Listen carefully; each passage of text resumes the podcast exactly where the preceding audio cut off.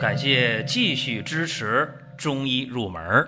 如果你想听没有营养、照本宣科的讲解，那么请绕行。中医入门是中医小白的入门神必备，让我们一起发现中医之美。下面说两个微信公众号：蒜瓣兄弟、光明远。各位在公众号里，我们继续缘分。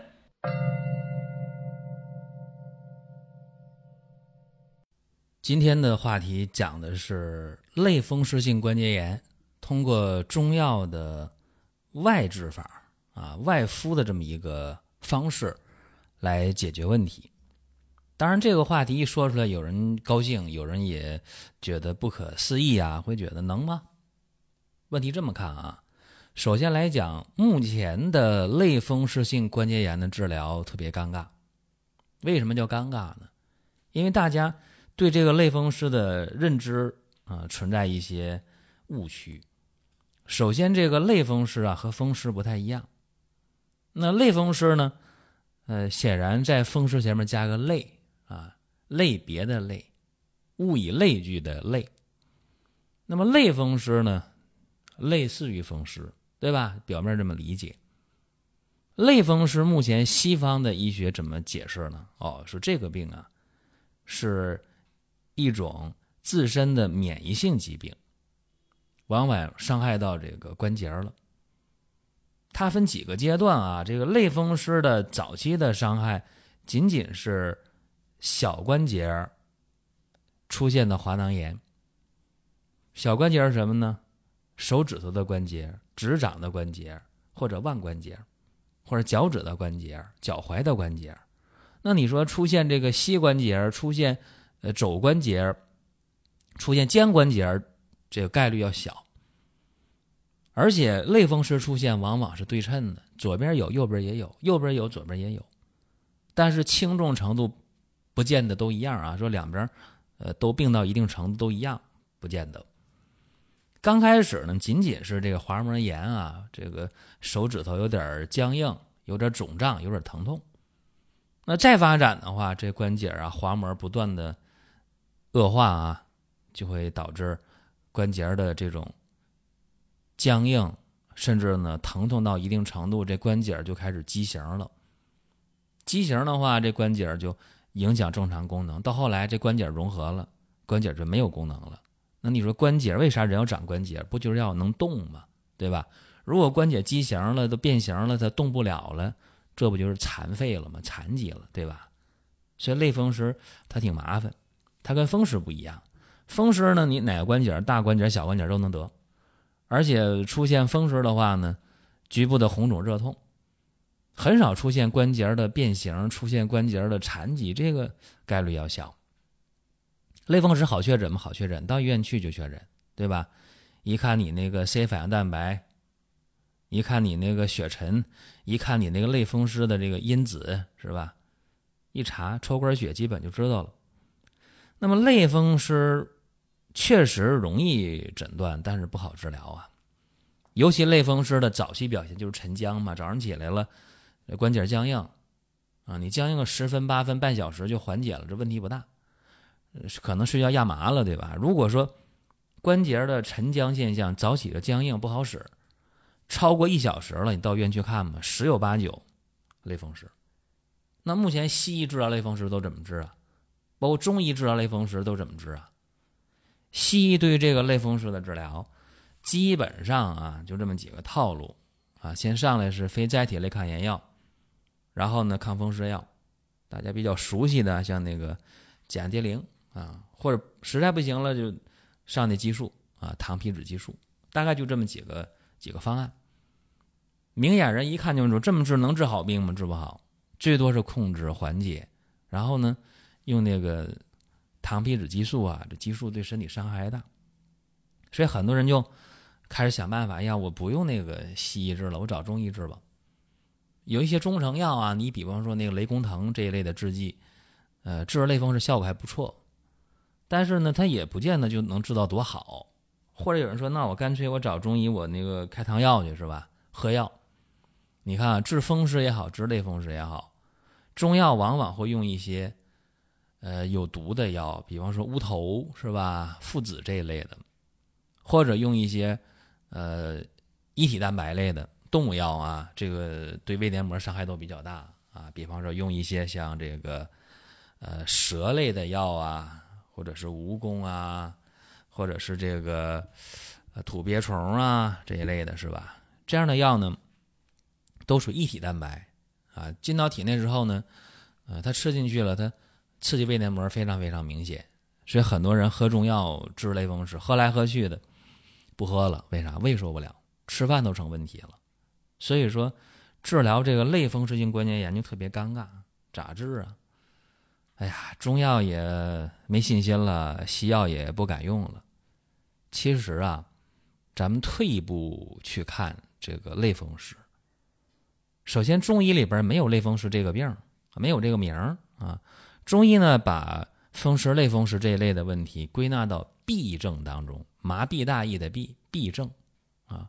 那么就是风寒湿邪呗，引起的这种叫久病入络成瘀啊，经络瘀阻呢出现疼痛，出现了关节功能障碍，对吧？这是中医对。啊，风湿类风湿的认识，我刚才也说了，吃那些中药啊，治这个类风湿，往往都是一些这个乌头这类的药，可能偏于燥热，是吧？心热或者用一些动物药、走窜之药，毒性比较大，蛇呀、蜈蚣啊、蝎子这些东西啊，土鳖虫等等等。就这么用的话吧，胃黏膜也受不了，然后呢，确实也是。耗伤身体的阴血，怎么办呢？大家就纠结了，是吧？其实无论是西药的副作用还是中药的副作用，如果长期口服的话都不小。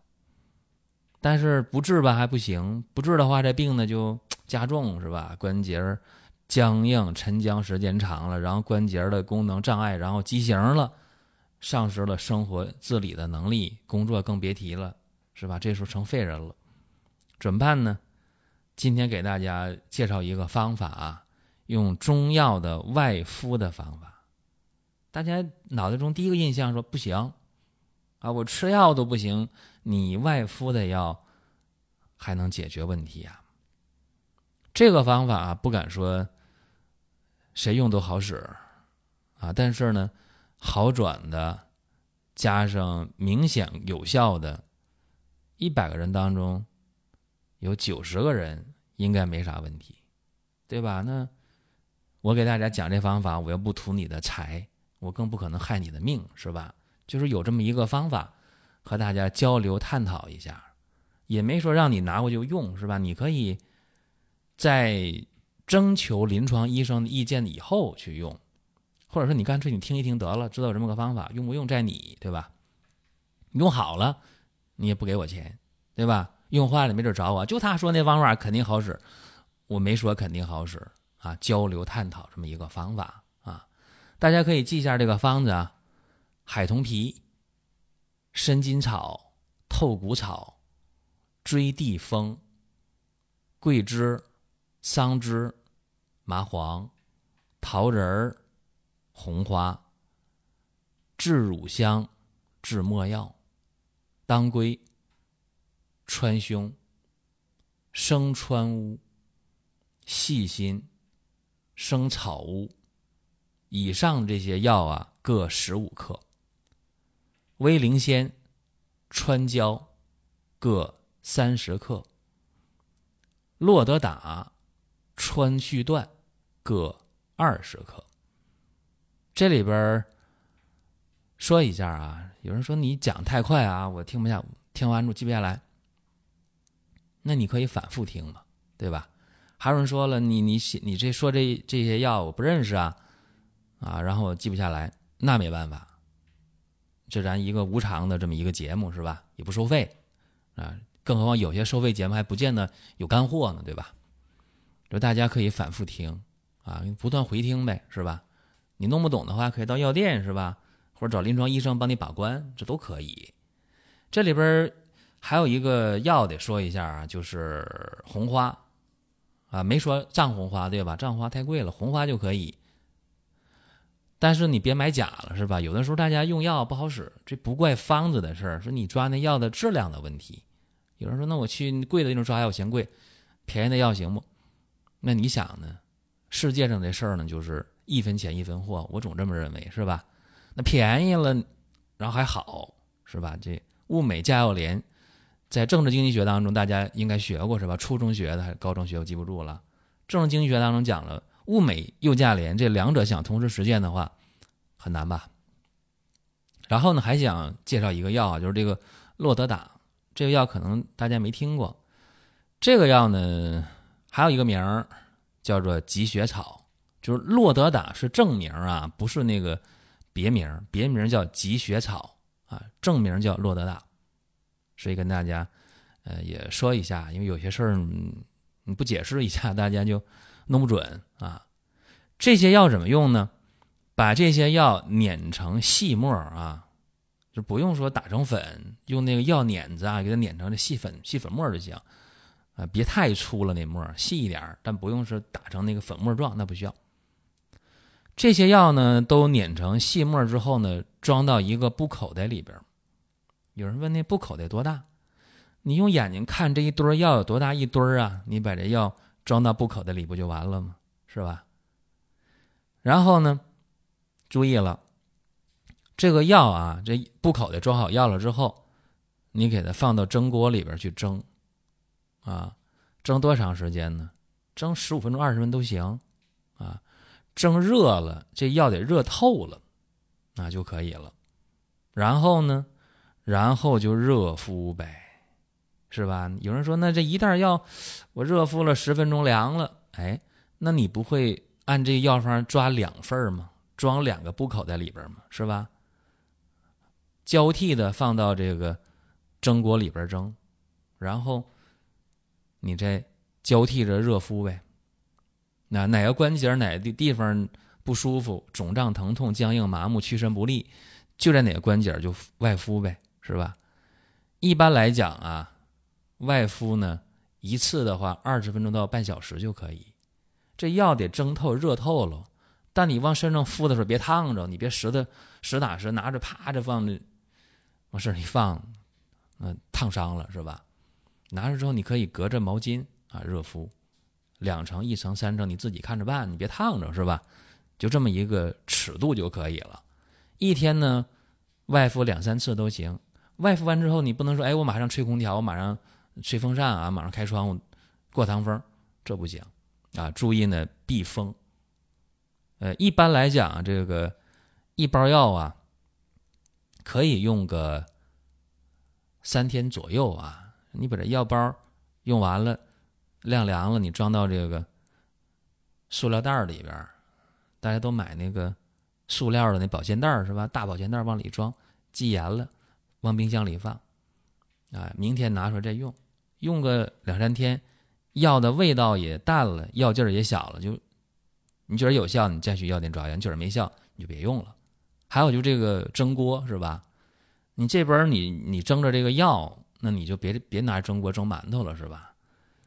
免得说这些药入口有些问题。所以说，说给大家就是，我觉得每一个小细节，每一个小细的点，可能都得说。你不说的话，然后人家就拿这个蒸药包的蒸锅，人就蒸馒头，吃完之后拉稀了。举例子啊，吃完之后头疼了啊，就听他那节目，然后我就怎么怎么样了，就怨他。那你说？你咋不动脑筋？咋不想想呢？你不想想没事，我替你想了，给大家想明白了，是不是？哎，然后呢，给大家分析一下，说这个方为什么它能有用啊？你看海桐皮、生筋草、透骨草、吹地风、威灵仙啊、麻黄啊、桑枝、桂枝，这些药是干嘛的呢？祛风除湿的，对吧？呃，《金匮要略》当中不讲吗？说弱治风湿者，发其汗。啊，微微似欲出汗者，风湿俱去也。所以说呢，这些药都是祛风除湿的。然后呢，还得配上细辛呐、川乌啊、草乌啊，这三味药都有毒。啊，川椒呢味儿也挺重，是吧？这些药呢都是大辛大热啊，燥热之性比较强的。干嘛呢？它能够除了呃驱寒湿，还能止痹痛。再加上洛德达，也叫积血草啊，再加上这桃仁、红花、乳香、没药、当归、川芎、川续断，干嘛？活血、祛瘀、通络啊，这些作用。所以你这个经络通了，气血能够运行了，血行风自灭，对吧？所以说这些药啊，应该讲效果还是不错的啊。但是有人问，那能百分之百好不？谁敢打保票？对吧？你到医院去治病的话，你说能百分之百好不？没有大夫这么说的，是吧？你再说就要你出去，是吧？不给你治了，对吧？这今天和大家分享这么一个方法啊，用中药外敷啊，解决类风湿性关节炎的僵硬、红肿、麻木、疼痛、屈伸不利。当然有人会说，那我已经关节变形了，是吧？已经都关节动不了了，用这方行不行？没用了。没用指的是不能让你关节再动，那动不了，关节融合了长一起咋动啊？但能缓解一些症状，起码不疼或者疼的少一点大家常说的少遭罪啊，这个目的是可以的。好了，这是咱们今天讲的这个内容。在节目最后呢，提醒各位啊，七月份光明远生活馆的活动啊，有大额优惠券，还送多仙膏啊。多仙膏吃了以后，嗯，睡眠好吧，胃口好吧。情绪好吧，不疲乏不累吧，所以说，针对当代人啊，当今的人，这个亚健康的情况，包括在这个福田里边，大家，哎呀，不爱吃饭呢，没劲儿啊，乏呀，睡不好觉啊，等等等等，心情不好，我觉得啊，这多仙膏大家吃一点，应该还是不错的。大家可以进光明远生活馆去了解，网页搜索或者关注公众号“光明远”，到商城购买都可以。七月份活动呢，还有一天结束了。好了，多的不说啊。大家有啥问题可以留言，各位，下一期节目我们接着聊。下面说两个微信公众号：蒜瓣兄弟、光明远。各位在公众号里，我们继续缘分。